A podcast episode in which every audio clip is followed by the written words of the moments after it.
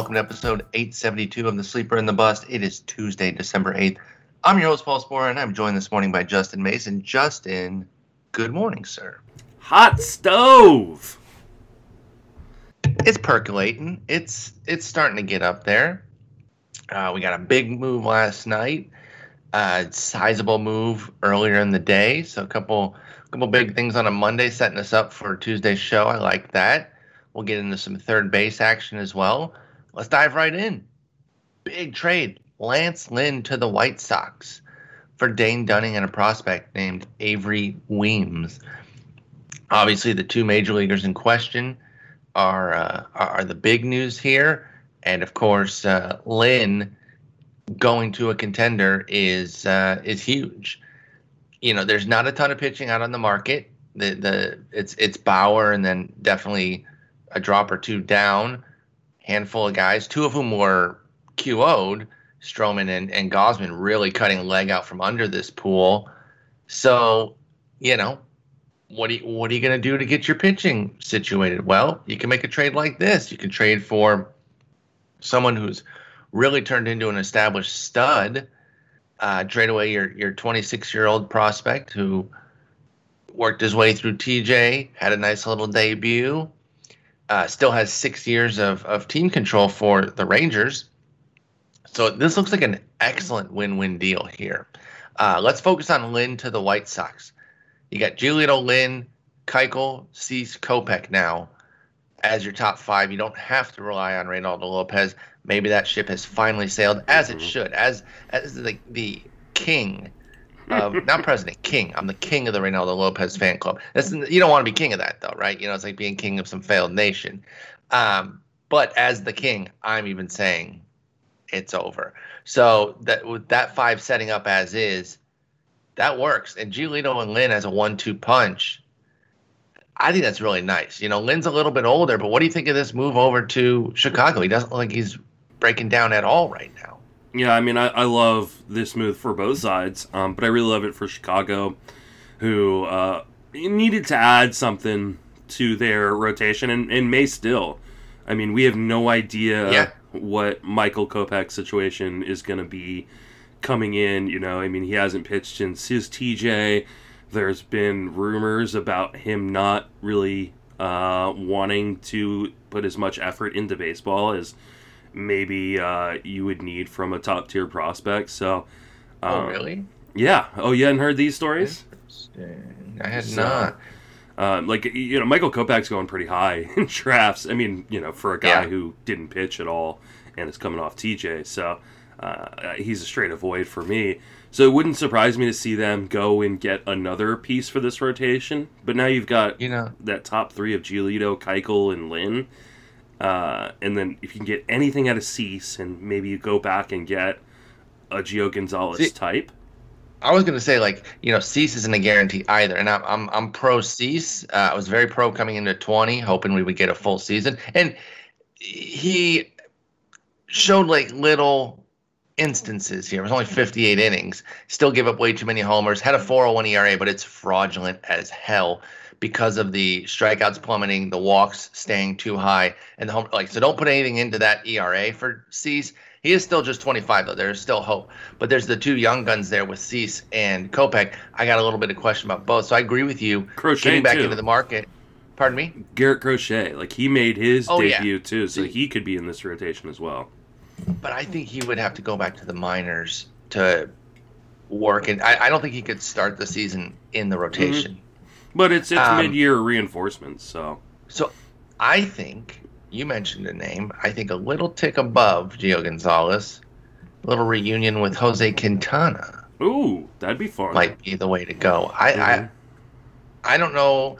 I think there's still a little gas in the tank. I'm I like Quintana. I, I always have. His breakout with the White Sox, he just became that steady Eddie, and nobody really uh, inflated his draft price. Remember when he was like 200 in the bank, 200 innings in the bank of just quality work? Um, you know, he's fallen off a bit recently with the Cubs. He's really kind of moved into like that that four territory, that four starter. But that's all they need from him. Like, forget the fantasy impact. He would fit nicely there uh, with what you're saying uh, with Kopech having some issues as far as motivation and Cease being far from a guarantee. As far as Lynn, always solid. You know, talk about like that steady workhorse with St. Louis. Uh, goes to Texas. Remember on that three-year deal? It was coming on the heels of a weird season where he was bad with Minnesota, but then had that late season trade to the Yankees and quietly dominated. Now, 414 ERA, well, not dominated, 217 FIP. The skills had transformed right before our eyes uh, with the with the strikeouts. Texas signs him to a three-year, thirty million dollar deal, which was derided a bit at the time. That I, oh, listen, I'm here to say I never saw this coming. What he did with Texas, but I thought it I thought it weird that it was kind of chuckled at a little bit like a three-year deal for Lance. Dude, it's ten mil. It's ten mil, and he's a workhorse. Turns out he's been a stud. He's I mean he's been a frontliner for them with Texas. 357 ERA, 117 WHIP. 335 strikeouts and 84 walks and 292 in the third innings. He will be 34, but do you see anything to like worry about here? Like I said, he hasn't really shown any signs of breaking down. Do you have any concerns here with Lynn in Chicago? I mean, I have a few concerns, and I, I mean, I want to. Are they just standard age related, or are they Lynn related in in any way? A little of both. I mean, okay, you know, he, he, is 34, going to be 34 coming into the You're season. Um, I'm actually 36, which is sad to me. Um, but uh, the homer rate last year was uh, really jumped, and I know it's a short sample, so yeah, we can't yeah, read too, too much into it. But leaving Texas, where the park really played really well for pitchers, um, and having that home run rate, that kind of just clearly didn't play that well for Lynn. Yeah, exactly. Um, so now going to Chicago, where where it's you know suppose you know supposedly more hitter friendly, might be um, a little scary. That being said, I I do believe that we may get another season in which you know Central plays Central. Uh, and getting to move into the Central I, would be awesome for Lance Lynn. Oh, that wouldn't even be fair, man. Yeah. Come on. I have him as a top 10 pitcher. So, like, as much as there are some things to be concerned, uh, I still have him in my top 10. I do believe in his skills uh, and the skill changes that he's made over the last few years. Uh, and I would have no problem drafting him as my my number one, but I haven't had to in drafts. Like I've gotten him as my that's number two, and that's yep, that's totally cool with me. You can get Lynn as a two. Would you feel better? And I and I, I don't quite have him top ten, but I'm I'm I'm there. And I need to update my rankings because uh, I did my fantasy black book profiles and totally changed things around. Mm-hmm. You know, with my rankings, um, I have 15. He might move up a tick or two for Lynn. Would you feel better if I told you that he had a 1-1 homer nine and then give up three in a mm-hmm. shellacking in his last season against Houston to make it 1 4. And I'm not suggesting that that start does not count, but I think that when one start can move you that much yeah. because it's such a small sample, I don't have any grave home run concerns right now, is what I want to say. Even going to uh, Chicago, which is ostensibly a better park, I really think it was, you know, a, a couple multi. In fact, uh, he really wasn't allowing many homers until about September, um, when he allowed a homer in every start except one, mm-hmm. and he was still good. In fact, Houston hit five of the 13 homers he gave up. So yeah. getting away from Houston might might help Lynn. Overall, though, I mean, you, you still have a pretty glowing uh, profile on him here, and this just gives them a really strong front line there with Giolito Lynn. They might split him up and go Giolito Keuchel Lynn to go mm-hmm. righty lefty yeah. righty. But make no mistake, their two best are Giolito and Lynn. I mean, um, his season was thrashed by that last start. Uh, I yeah. mean, he gave up, I think, nine earned, uh, 10 total runs in that game. The three home runs, like you said. His ERA coming into that game was 253.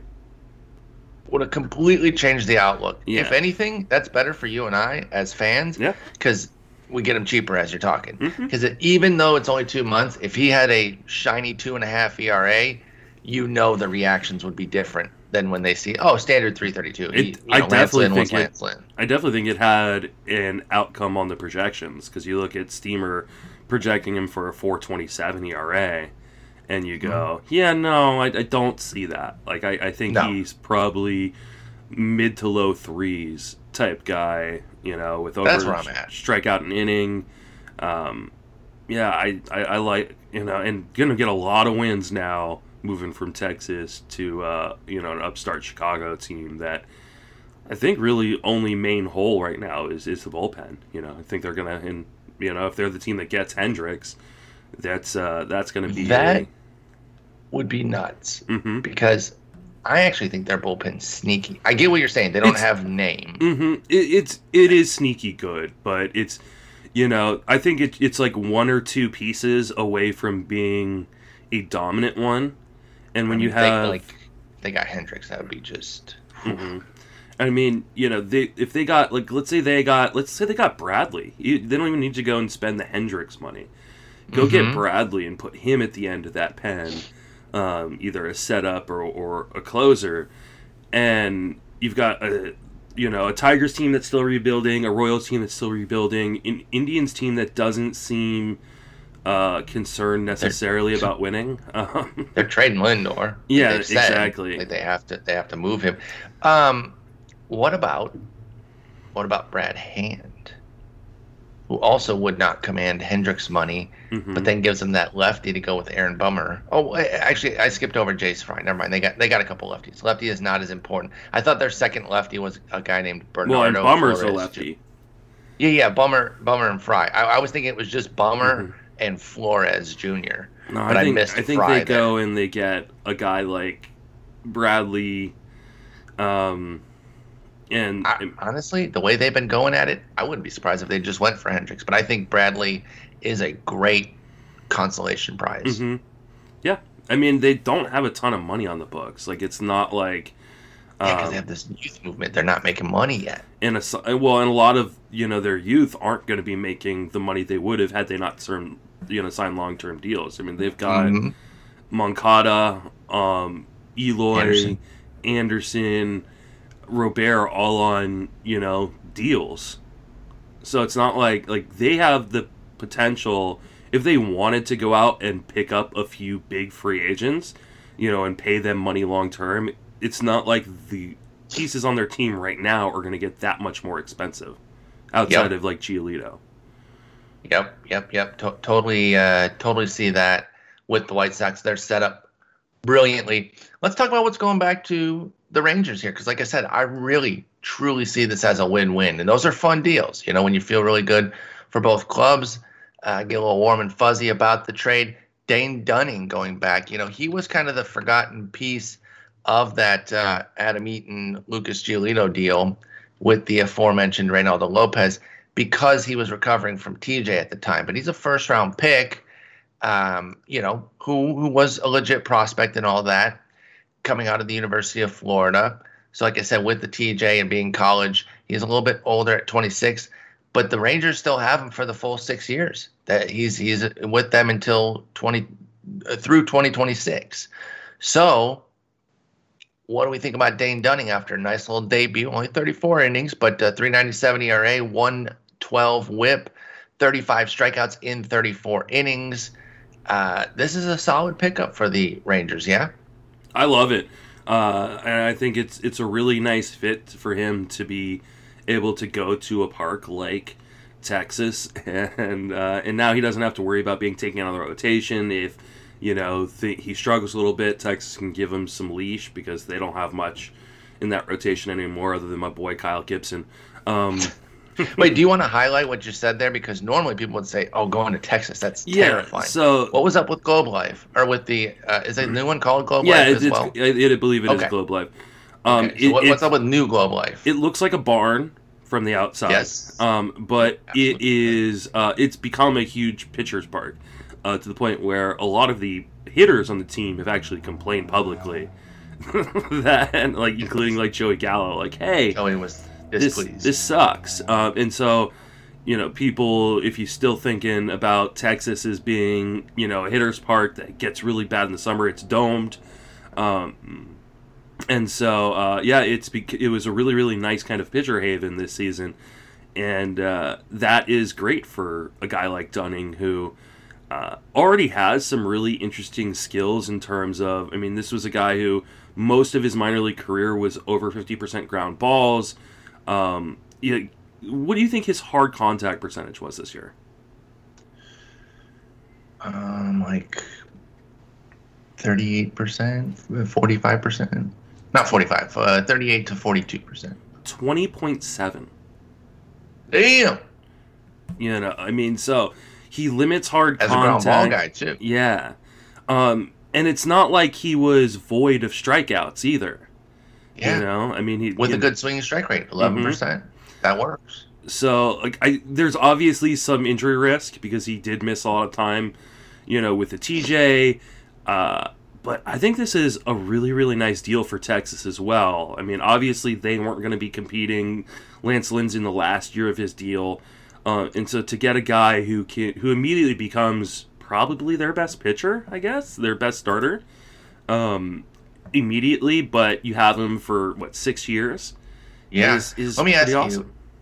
Um, do you think that it behooves teams like the Rangers to trade these guys now, particularly with uh, concerns about, you know, what if we don't get an actual season? hmm and and it's more like last year uh, or the year we just had 2020 than a standard year and that trading guys at the deadline even with teams in need becomes more difficult to get you know uh, something big for like a, month of Lance Lynn if we got to that situation.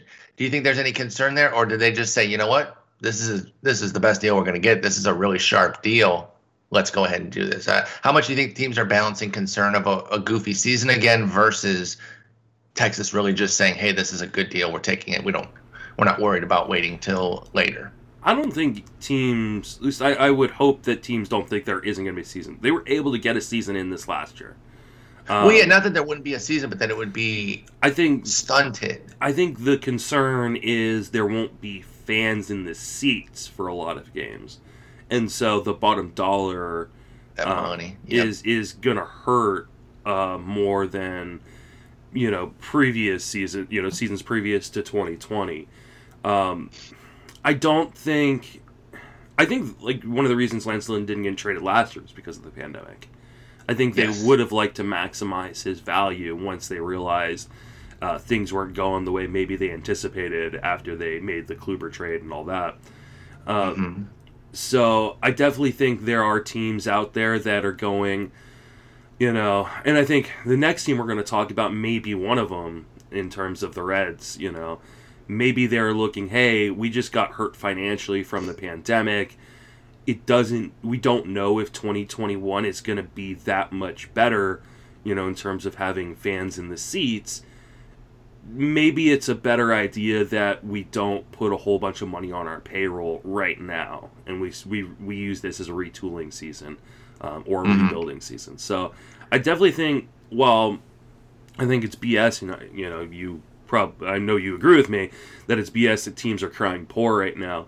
I can Mhm. definitely see teams go, well, if it's going to be another shortened season where variance becomes, you know, a you know bigger part of it. Uh, if we're not going to be able to make us maximize our profits in the way we have in the past because we don't have fans, Mhm. maybe it's best that we do cut payroll and retool for a season in which, you know, being a good team has an added benefit of people wanting to come to the park. They- They're leaning into it. Like the, these Mhm. teams, they know they have an easy excuse to cry poor, and they are doing it. And it disgusts me. Well, I Um, but I uh, I understand like if you're a fringy team, like anyways, and you go listen, maybe we can backdoor our way into the playoffs, you know, um, by spending, or maybe we can. Maybe it's just a smarter you know plan financially to say. You know, I, I'm gonna punt 2021, you know, or punt 2020 and then punt 2021, and hope that by 2022 I've done enough with that punt that I'm in a really good, a much better position when there are fans. Like I get that aspect of it. I just don't like the whole, oh, like this whole thing that teams are doing now that coronavirus somehow affected their stadium. Like, like the droplets, like have Yeah. caused damage. Like, it, it's such a stupid argument, especially when you consider you're the ones who let fans into the stadium when you never should have. Yeah. Um, you know, it's so like stuff like that really bothers me. But like, I understand like if a team, not a team like the Reds who we're about to talk about, but other teams where they're like, you know, the Giants, for instance, even not even though the Giants aren't an example of a team that's necessarily doing this. Like the Giants aren't going to win the World Series. They weren't going to win it in 2020. They're not going to win it in 2021. And so, like, if they go, you know, maybe it makes more sense to keep, you know, keep punting and try to build for 2022 or 2023 when there will be fans. Like, I totally get that, but yeah, the whole crying poor stuff is BS. That's the part that really frustrates me uh, with regards to or the way some of these teams are approaching it, including one that you mentioned. We'll, we'll give a quick nod to Avery Weems. I don't know a lot about him. If you do, I have, uh, I will let you. I know speak nothing about about, him. But him. yeah, he is a lefty who was picked in the sixth round of the 2019 draft. He's got some rookie ball experience, during which he was quite good, uh, but he did not make their prospect list coming into this year for the White Sox. Uh, but He's got also an older prospect too. I was about to say uh, the the um the big strikeout rates and everything. Twenty two year old at rookie ball tamps that down a little bit. So just a little throw in. Honestly, as a one to one, I thought it would have been quite good. So to even get a little prospect thrown in, I say good on you, uh, Texas. Well well done there to even get that thrown in. Let's move on. You mentioned the Reds. They are making moves, and they're making moves to like move on. They traded Raisel Iglesias to the Angels, who are acquiring all the Iglesias, Mhm. um, for Noe Ramirez and a player to be named later. And Mhm. it doesn't matter. I, I'm going to be honest with you. We're not even going to talk about Noe Ramirez. He's not going to factor in the Reds in any fa- fantasy capacity whatsoever. He's going to be the closer and save 30 games now that I said that. But uh, for our Someone's got to purposes, I don't close there. yeah, but it's gonna be Lucas Sims. But anyway, Iglesias goes out to the Angels, a team that you know I keep strong tabs on. I want them in the playoffs, so I I I root for them in a weird way of like make good moves, give us Trout in the playoffs. I like this move. I like getting Iglesias. They've got some. They got a few bullpen pieces, but they can still use help there. I know everyone talks about their starting pitching, but any pitching works as far as improving there. And so I like this Iglesias move. I think some people kind of missed his 2020. By the way, I saw a lot of stuff floating on Twitter like, "Oh, he sucks!" Like during this trade, and I was like, I guess you missed that. You know, he really settled himself back down in 20. It's 23 innings, but he really looked like the Iglesias of several years ago after a major home run issue in 18 and 19. Uh, he escaped it in 18. He had a 2, 238 ERA despite one and a half homers per nine, but then it caught up in 19 when he had a 1.6 mark and a 416 ERA and like a shit ton of blown saves slash losses. He had 12 losses in 2019. But this past year, he cut it back down to 0.4, which is in line, uh, actually the best of his career, of course, two month season, but 274 ERA, 0.91 whip, 31 strikeouts in 23 innings. Raisel Iglesias was a hell of a lot better than what we'd seen the previous two years in terms of raw skills. I like him going out to the Angels here. I think this is a good pickup for them. What do you What do you say? It's a fantastic pickup for them, especially because it doesn't involve a long-term commitment on a reliever. You know, because we've we've seen guys have big years or a few big years, and then they sign that long-term deal, and they're like, you're not getting your money's worth. So the you know Iglesias is a free agent after this season, so they can you know just use him for this year. If he's great, maybe they QO him for next year. Um, and you know they put him on that one year, eighteen million dollar deal.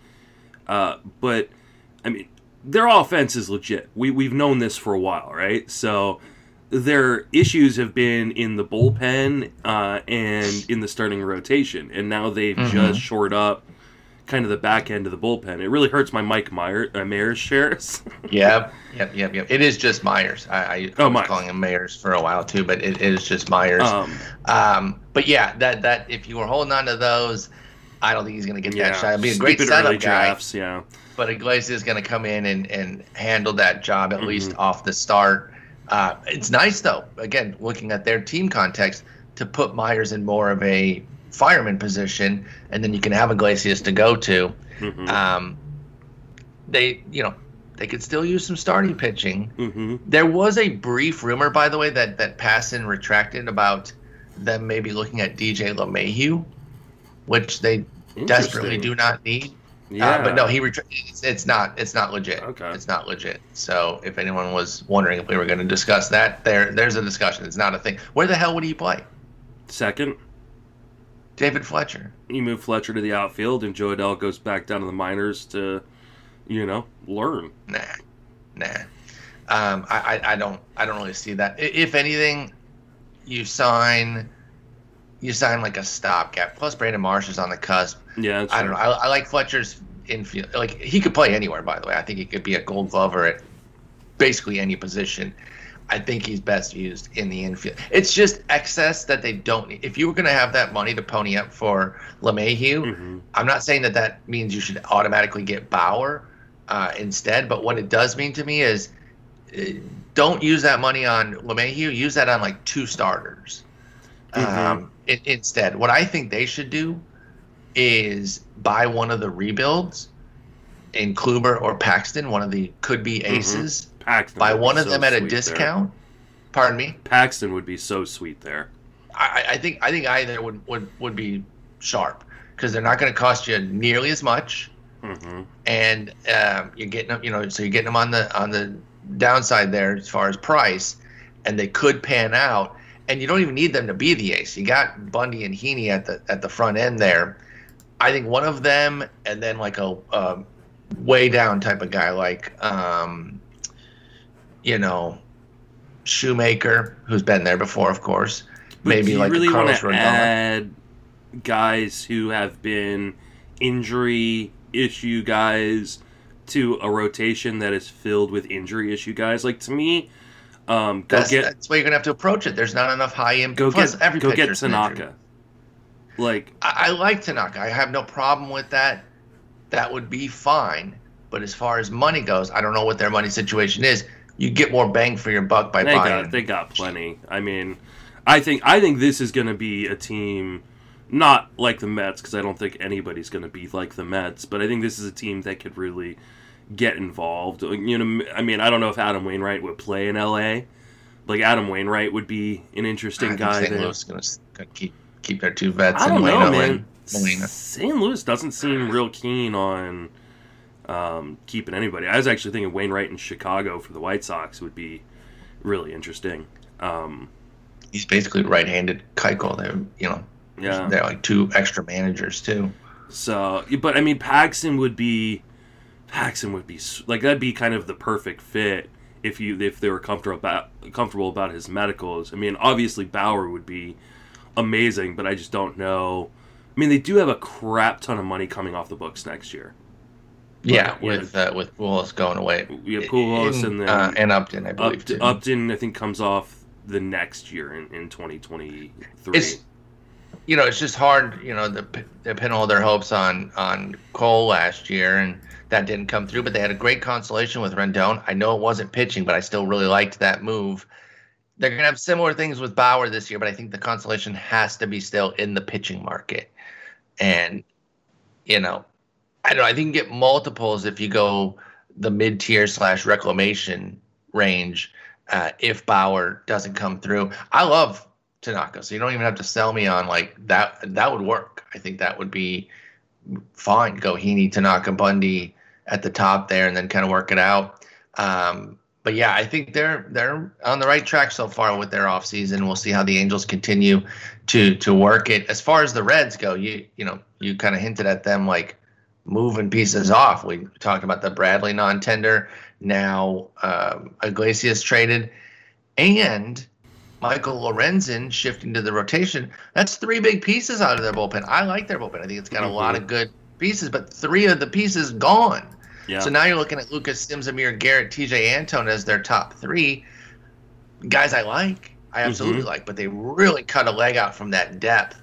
What is uh, Cincinnati doing? You think they're really peeling back, or are they are they saving some of this bullpen money to bring back Bauer? Like, I don't know. There's been talk that they might trade, or they're looking to to move Sonny Gray too. Like, uh, this may be. Then they're really peeling back. Yeah, this may be one of those situations where they go, well, we took our run at it in 2020, and things did not go the way uh, we expected them to, and so now we're just gonna shed money, or it may just be, hey, we're, we're working on you know kind of a soft cap right now because of COVID, and mm-hmm. if we do want to take our run at Bauer, um, then this is the way we have to do it in terms of just shedding as much money that we can shed because they can't shed the Votto contract um, or any of the uh, newer contracts off the books. I mean, I think we'll know pretty quick here. I think there'll be a team that, if they are looking to make moves, um, they're going to make them. Uh, that we'll, we'll, have some more indications. So, if they mm-hmm. keep jettisoning uh, people off their roster, I think that's a sign of maybe they're not buyers, um, which would be a huge bummer because this was the beginning me. of a really fun team. Yeah, and like they they gave it a two month season and then mm-hmm. said, psych. Like, I was so keen on them coming into the year. They did not perform uh, to, to the expectations that a lot had, myself included. They made the playoffs, you know, over 500, but the offense greatly underperformed. I thought they'd run it back this year. And, mm-hmm. you know, maybe even if they didn't get Bauer, you know, if, if they had to let him go because of money, but then replaced him with you know, with the aforementioned Tanaka or even they don't even need lower, to replace like, them really because I mean they've got they, they wouldn't have to yeah. You know Mahle took that step forward. Lorenzen I think has some real interesting skills that could translate well. They still have DeSclafani yeah. who's not in this rotation. Um, but a worthy six man if he can figure like he's shown flashes. Mm-hmm. so if he can figure anything out there is still wait do they have DeSclafani I'm not seeing him on their roster so maybe yeah I'm not, I'm maybe, not either. maybe, maybe he's a free agent yeah, he uh, is. Oh wow, free agent track. That's an interesting free agent for a team that, you know. Is he? Um, was he non-tender? I don't know. Did he already? I up? can't imagine he's been through his arbitration and stuff. Yeah, I don't know. I mean, Eno has been talking about him for like a decade. well, you I know, mean, so. it, I mean, he's he, yeah, no, he he, he no, he went came through up, it. Yeah, yeah, he came up in Standard 2014. So uh, like did not put a, up a good season going into free agency. He did not, but I mean, we we wipe away a lot for a lot of guys, and you know, sure. I mean, what's his his biggest issue before last season because is homers and getting out of Great American Ballpark could just be you know some of the medicine. It's not going to solve all the problems, but some of the medicine uh, or some of the issues that uh, that caused him to uh, really struggle. So I mean, you yeah, put him uh, in a place on a one year deal um, like Chicago, you know, uh, that would be really interesting. I wouldn't be upset if the Tigers signed him. Yeah, I mean, they're 31. You know, he's not super young, but he's not old either, and take a shot. Plus, you know, if uh, if he keeps the ball in the center in the center field area, they're not leaving the park. That park's impossible. They hit a home run to center field in. So, yeah, we'll see how that goes with Cincinnati. Let's talk a little bit of third base here.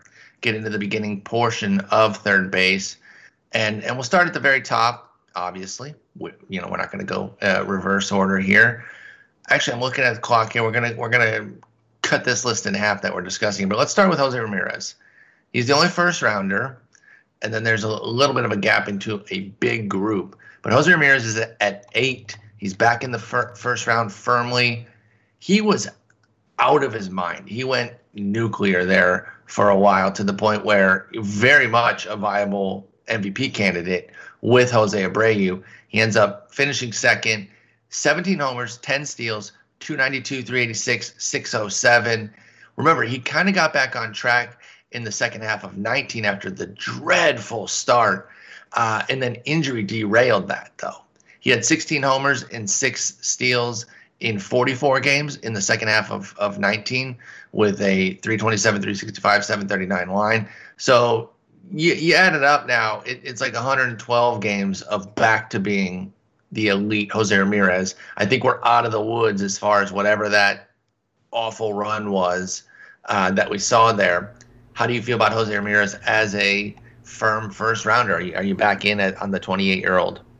Yeah, I am, and he's one of those guys like I've talked about all throughout kind of this offseason that there's really eight or nine guys to me, and then there's a drop off, and so I have been positioning myself with KDS uh, in leagues that allowed me to do KDS, uh, kind of at that eight nine spot for the most part. KDS is Kentucky. Is Kentucky Derby style. Mm-hmm. Uh, I draw your name out of the hat first. You don't you don't have first pick. You have the choice. choice yeah. And if you don't want first pick, and so on and so forth, and that comes from being able to pick your spot in the Kentucky Derby, which which um, uh, what, what's it called? What, what do they call those uh, that you come horse, out of the gate? Races? Which gate you come out of? No, uh, yeah, yeah. moron. uh, yeah, which gate you come out of? Freaking horse race. Yeah, I know that. Anyway, you're in on Ramirez as one of those top. I am eight, right? Okay. Yeah. I mean, the average can be fluky uh, a little bit, but I mean, you're pretty much penciling in a 2020 with the upside of potentially getting that 2018 season where he went 39 34.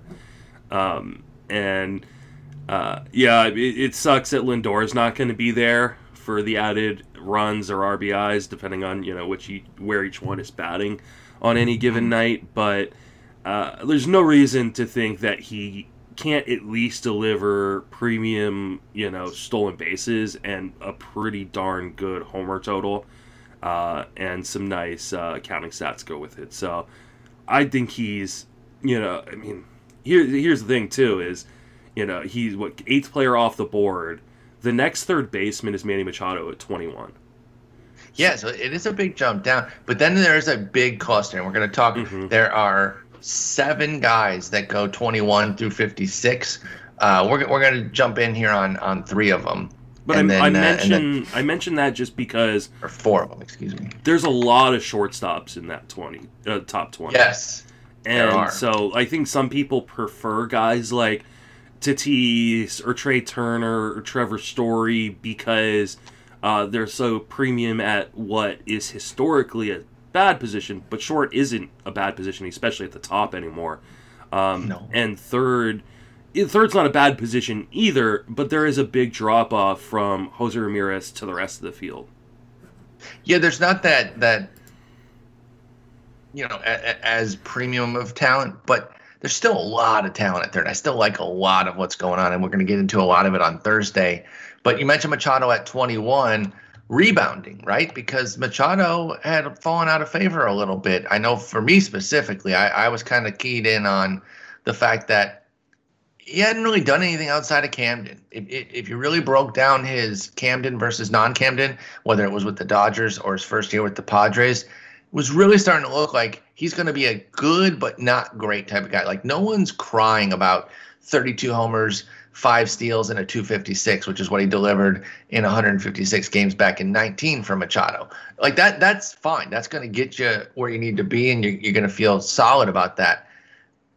We saw the the return of prime Machado, like the, the best of Machado, including, and he's been he's been known to do this every once in a while, a little speed burst. He had six six in 60 games compared to five in 156 games. Also came with 16 homers, 304, 370, 580. He was excellent. Now, would that just be his best two months and then he would have smoothed out to what we saw more in 19? Or was it Machado being back? Where do you come out on Machado right now? Because I, I'm not going to lie, I'm not completely back in. I'm still a little like, I think, I bet I can find a 60 game run similar to this from 19, meaning I don't know that he's quote unquote back. What, what, where do you come out with Machado? I think I'm back in. Um, okay. And, it, you know, one of the things that I, you know, and I'll be honest, I mean, anybody who was listening to the podcast last year, uh, coming into the season, I really fence sat on Machado. It was a, you know, I really didn't know what to expect, but I, I saw all the things that you were talking about in terms of you know, he was really great at Camden and not great anywhere else. But I, I also, you know, still saw the talent there, and moving to San Diego uh, was I I felt like could be a really big deal because of the way they like to run. I mean, part of the issue with the lack of running uh, for Machado wasn't so much him, but it, it was an obvious organizational move where they Mhm. were. I mean, I think I want to say like one year they stole 16 bases as a team. Like they just weren't running. Um, They flipped that script though, right? They were one of the biggest running teams this year. Yeah. No, they weren't. They they they only oh, they weren't. they stole 19 bases, which was tied for 24th with two other Why did teams. I think San Diego ran more. No, no, no. Sorry, sorry. No, I was talking about the Orioles. Oh, the Orioles. Yeah, yeah. Yeah, yeah. Oh, when, yeah, when he was yeah, with the yeah, yeah. Orioles. But the Yeah, yeah. Padres have been a team that pushed on the base path. They're, yeah, they're the number one stolen base team. Sorry, sorry, I the league. misunderstood there. Okay. Yeah, the Orioles Mhm. have had comically low, oh, especially under the Showalter Mhm. regime. but You it's know, you can continued. count yeah. on- and, and yeah, they've kept that. Well, because now they're uh, Houston run. It's an offshoot, Mhm. like Mike Mike Elias, and we know Houston doesn't run because they know it's it's inefficient unless you've got that great, you know, seventy five plus uh, percent success rate. Most guys don't get to run. San Diego pushes it on the bases Yeah. though, and all of a sudden, here we go. He he attempted nine steals Mhm. um, in, in just 60 games. So that's really nice for Machado. And like I said, 16 homers, great slash line. I, I get that there's a lot to like. I, like I said, I'm just, I'm, I'm a little bit more back in. I'm just not all the way back in But why That- aren't that- you all the way I'll back in? Because he's going to hit because like it's only two months. And um, okay, I, I, I'm just put, looking at the month to month.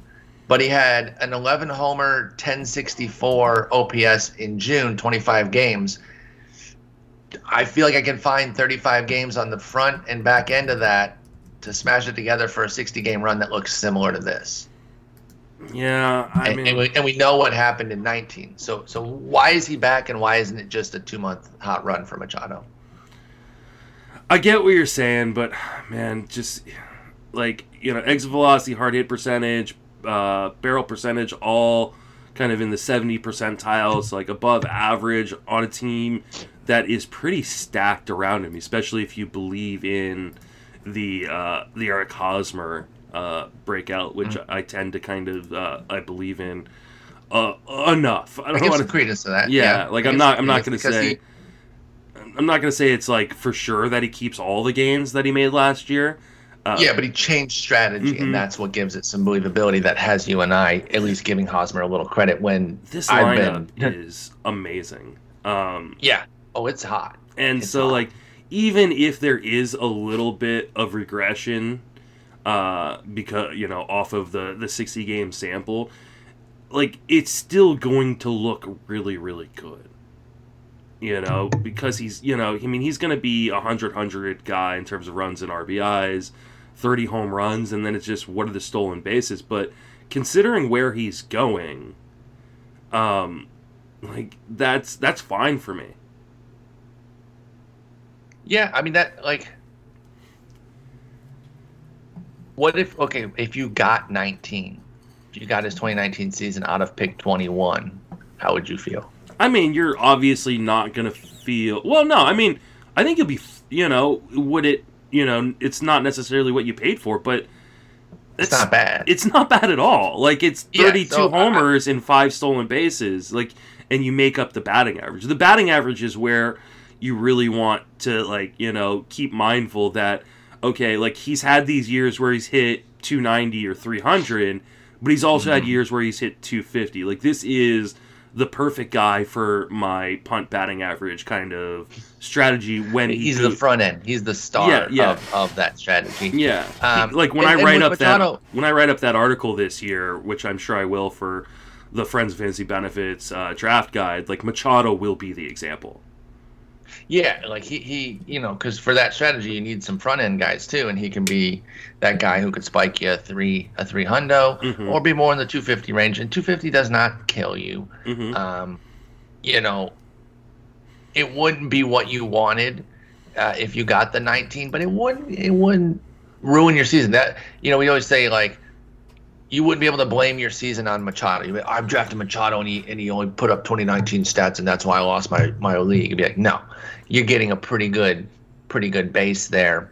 Um, I mean, who's safer And- really? Like, I mean, going in the same. me? Who's safer? what was the question? Who's sa- like Um, going in the same area? I mean, other than maybe you say DJ LeMahieu, but like he's Arenado? super. You know, Arenado's coming off his own issues, and what if he's out of Colorado? Like, Well, I mean, if he's out of Colorado, that's one thing. But I put virtually no stock into the. I I do too, and I mean, I, I I'm like not him. concerned about him. But but no, I think uh, if you want to talk about safety, Like, even acknowledging- going a pick ahead of him. oh, the the Bichette train is is It- cooking. yeah. If you're not on, I mean, you you, you missed it. Uh, but yeah, you look at uh, you look at what Machado's done since since 15. A lot of 30 homer seasons. Obviously, this one would have was pacing well beyond that. But even if he smooths out, looks like another 30 homer season. It, it, it the floor there is nice. I, I'll I'll I'll, I'll grant that. There, there's a there's a pretty hot floor there for Machado. I'm just saying, I don't think he's back to superstardom based on the two months. I think you're you're just trusting him to be a really really strong floor foundation And- uh, piece to your team. and There's hon- nothing wrong with that. And honestly, I think if we really look at it, he's always been the superstar. Like even in his down year, like he's still like went thirty two five.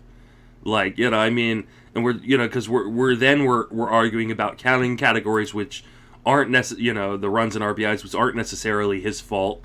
Um, and then we're talking about batting average, which is can be fluky as hell. So, like I, I mean, he, this is a guy prior to this great 2020 had hit 32 home runs in each of the five previous seasons. Yeah, at least. And Like, and, that's like, what more are you asking for? Like, I think that I think we're we're we're being too like overly harsh on the guy. nah, he's a clown, so he deserves it. I mean, like, like what if like you know those six stolen bases now are looking like it's more like 15 Yeah, what if it's zero though? Okay, he stole 20 in 2015 and then zero the next year. I yeah don't but want, that I'm- was I'm- on that was on the orioles that Yeah, but 2016 I'm giving him nothing on the steals. Okay, you you got me on the rest of it. The steals, you take every steal as a bonus. which Sure, I'm, not even joking. By it the way, could be a big bonus is what i'm saying like it I- that's you- you're right. It could be Christmas bonus comes through like crazy, but he's 65% on the bases with as a Padre, and so I'm I'm gonna be really. Don't put them into your projection, okay? Like for uh, on the high end, give them seven for a full season, and if he exceeds that for Machado, you do backflips. But because of the way he's vacillated, oh, Shard, Shard agrees too. She's curled up into my lap here, and she actually she wants me to say that he's going to get 25 steals. I don't agree with her, uh, but you know we've seen his steals bounce around. That's all I'm saying there. You're right. It could be a huge boon because of the way they run, and if they let him to continue to run at a at a high clip, he could all of a sudden drop 20 again. I mean, he hasn't done it since 15, but it, it's not out of the realm. He's only 28, by the way.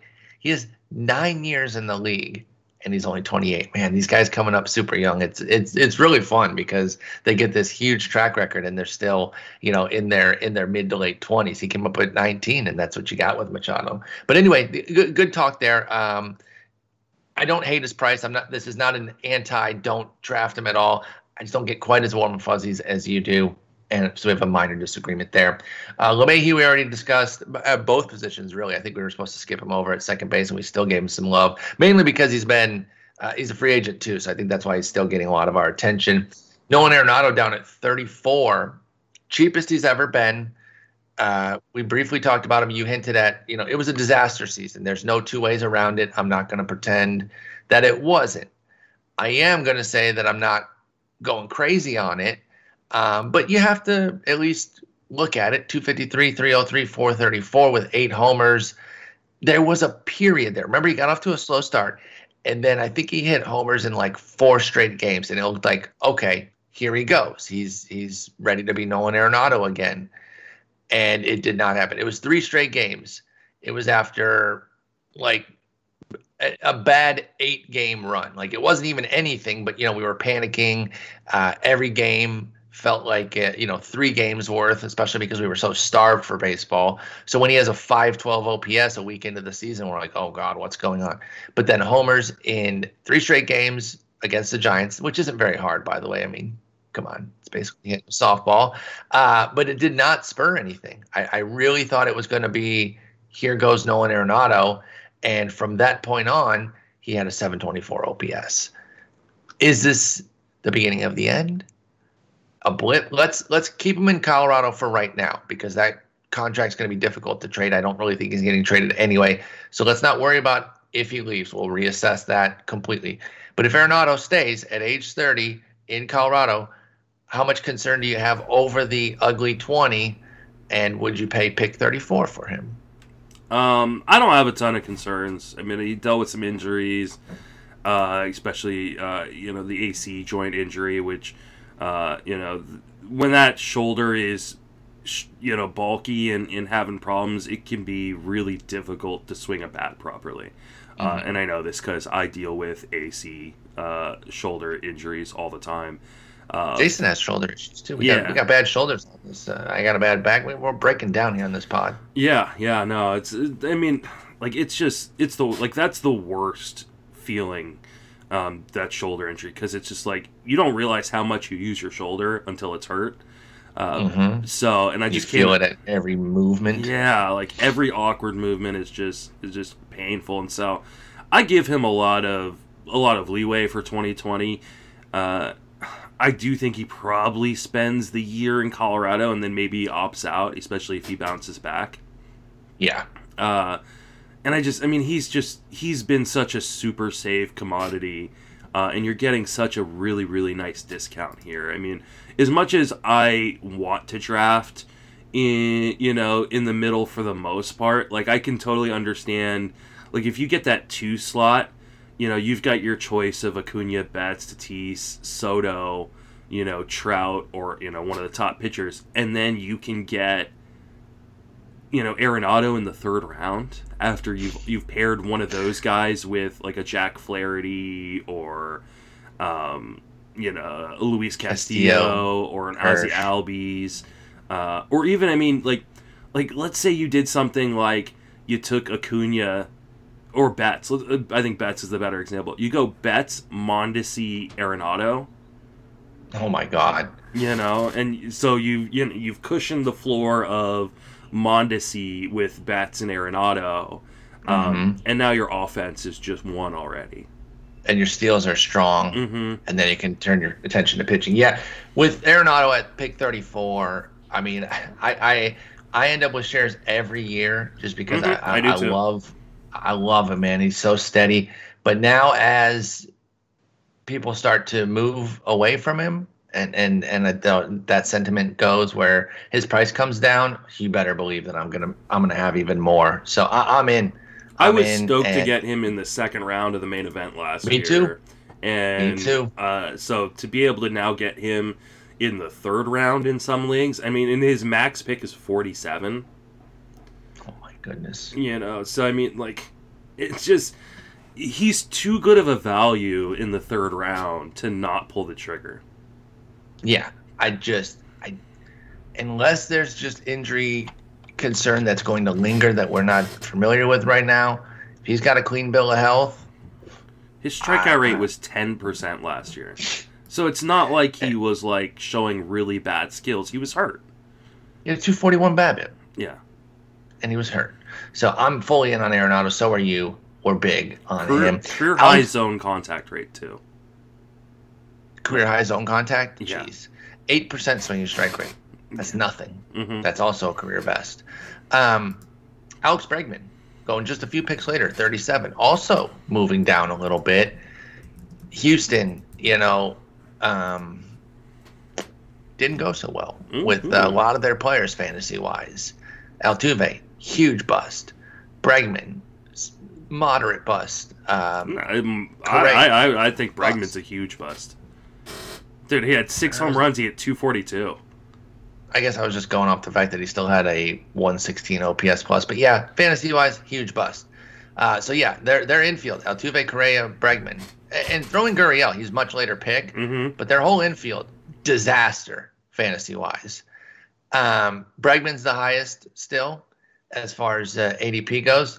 Are you buying back in on on Bregman coming off this season? What, what what's your outlook on him now, age 27, after the mirac- not mirac- miraculous, marvelous 2019, dud 2020, two month blip, or concern ahead?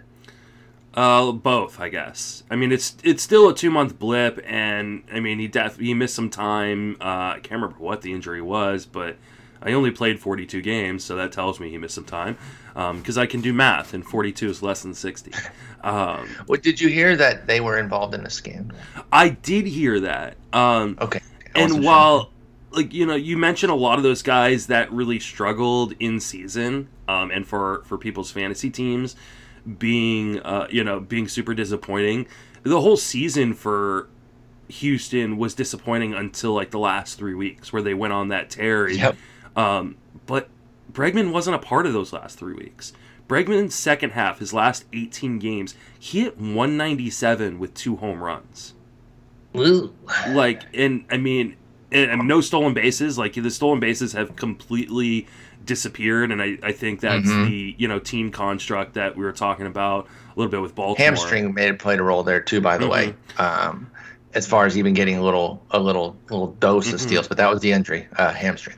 I'm yeah, I'm I'm very. I mean, like he he does make a lot of contacts. Obviously, uh, like I think that he will. Uh, I I mean, I don't think he's going to be as bad as he was in 2020, but when we're talking about guys going in his area like the Arenados of the world, like Xander Bogaerts, who like is this really safe um, guy with a ceiling. Tim Anderson, who's been just unbelievable. Or you're looking at like you know some guys like Eloy or, or Anthony Rendon. Like there's mm-hmm. no way I could take Bregman in the top 50, and he's going 36. So like I yeah I mean I'm just out. I, I couldn't agree more. Like I'm I'm not doing it. I it's too difficult and it's not even that I think he sucks. It's the players around him. Exactly what you mentioned there. That's that's exactly where I'm at with regards to uh, assessing Bregman and, and whether or not I want him. Oh, who's going around him? All these guys that I like so much more. Okay, bye. Sorry, can't do it. Mm-hmm. And so that's why I really won't have Bregman. Like the projection for him should be like three steals. Mm-hmm. So 30 and 100 is great. But he's also, we never, despite all the contact that he makes, we have not seen a plus 300 batting average.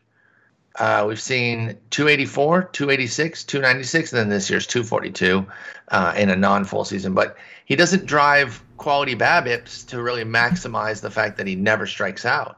Uh, he takes walks. That's great. OBP League makes Bregman a good bit better. Um, and I'm not here to suggest that that 3100 is is bad. But are, are we sure he's going to get that 30?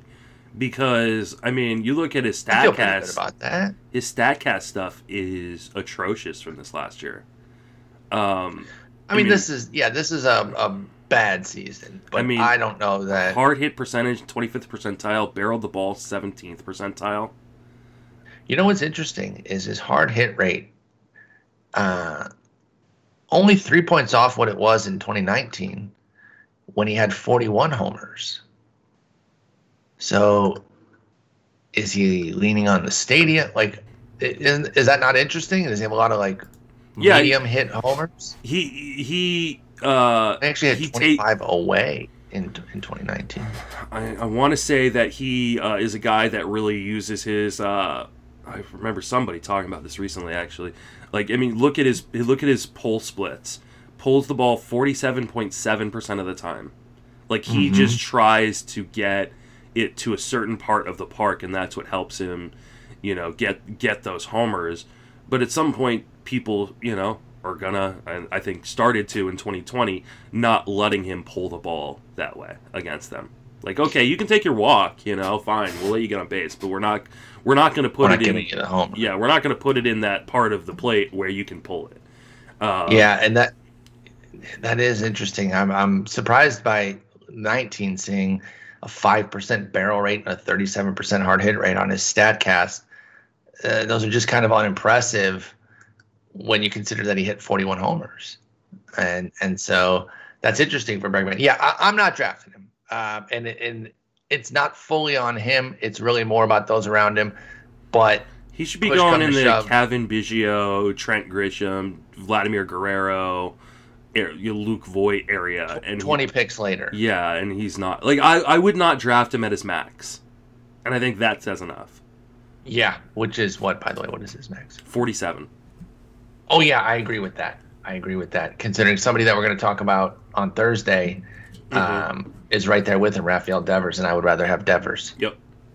I really would. So uh, yeah, we're going to cut it here. Uh, just just a little taste of third base, the first five there. Uh, we'll get much deeper into it on Thursday. And you know what? I'm, I'm you know what? I'm gonna commit. Unless we get a bunch of moves we have to talk about out front, we're gonna finish third base on Thursday. Boom. How about that? Boom. So because there's there's a lot of a lot of multi positional guys that we can skip right through. Muncy, mm-hmm. can't not talking about him again. Jeff McNeil. You know, we're skipping through a bunch of guys. Can, yeah, skip so, Biggio. Yes, we're, we're, we're gonna we're gonna move through uh, so get your sleepers prepared too, because I'm, I'm going to ask you, you know, once we get to a certain point there, pick, you know, 350 or whatever. Who, who do you like there? So get get your. Uh, are you going to Are you going to get mad at me if it's Kevin Keyboom? Carter Kieboom. I'm sorry, yeah, Carter Kieboom. You don't even know his name yeah. because he sucks so bad. so no, I'm not gonna get mad. You want to take bad players? That's not no. I I, I got one outside the top 600 that is not all not the already discussed Eric Gonzalez outside the top 600, that is going to be. You never give me a league. It. Give me an AL or NL. Just American. Just, that's all I need. You'll never guess it. Josh Jung. No. Nolan Jones. No. Uh, is Dead Silence cool while I try to figure yeah. this out? Yeah, no. Jake Lamb. No, we're just Abraham gonna we're, we're just gonna have to wait till fine. Thursday. It's just gonna yeah. be on Thursday. Teaser. Okay, fine. That's you have to good. listen to the entire podcast on Thursday. This is that what is we do hell, in the That business. is a hell of a uh, a sleeper there. Hell of a sleeper. Mm-hmm. So okay, Justin, great speaking with you. I do want to finish third base on Thursday, but I also want a lot of moves. So if, yes. if we did get, it's the know, virtual winter meetings. Exactly. So, so we sh- we should get cool. some movement. I, I don't know. We should get a bunch of Zoom. We should be zooming the podcast just because, in honor of the winter meetings. We could. Have you been to winter meetings, by the way? I have not. I would love to go. Um, you know, maybe maybe when we get back to them, you can take my spot because I I've been I allowed. Would totally like, I, do that. Could have gone, and I just was like, eh, how about not? I, I would. Oh, yeah, I would totally do it. Last second move. Ooh. White Sox sign Adam Eaton. He's back. So they have all the play. Well, actually, they, they got rid of. Uh, really? They traded Dane Dunning, but they have the other two players from that deal and the the main guy, Adam Eaton. Interesting. So Passan had just reported, or or at least I I'd seen. I don't know when the tweet was to be honest. It was uh, attached to a um, uh, aggregator there on one of the um, player pages that said they're out on Springer. Well, now we know why because they weren't going for Springer they're going to get Adam Eaton, get a little bit of a smaller move, but still a high impact move here. Let's talk about this real quick before we get out. Adam Eaton to the White Sox. Uh, I love this move. Now, what it does, unfortunately, is it might sting another Adam that uh, I started to get a little interest in, Adam Engel. But actually, I'm looking at it right now. Leury Garcia and Adam Engel were penciled in, so Adam Eaton can take one of those. It could be double Adams, right? And with with Lubob in the in the middle. Um, yeah, yeah, because Eloy's DH. Okay, cool, because Edwin's gone. So this doesn't necessarily cut out Adam Engel. What do you think of Adam Eaton? I think this is a fantastic move for both him and for his fantasy value. I mean, he, he's going to bat at the bottom of this lineup. That's, you know, I, I would be very surprised. I mean, I guess they could. No, no, no, no. no. He's going to bat one or two. Yeah, absolutely. I, I think he'll get an opportunity. I don't think Nick Madrigal is taking that spot. Yeah, and we don't know what Nick Nick Madrigal's health situation is going to be coming off like all the issues with his shoulder and stuff. So, um, yeah, I mean, he could bat second in this lineup. Which, if he's batting second or even first, like that's a ton of run potential.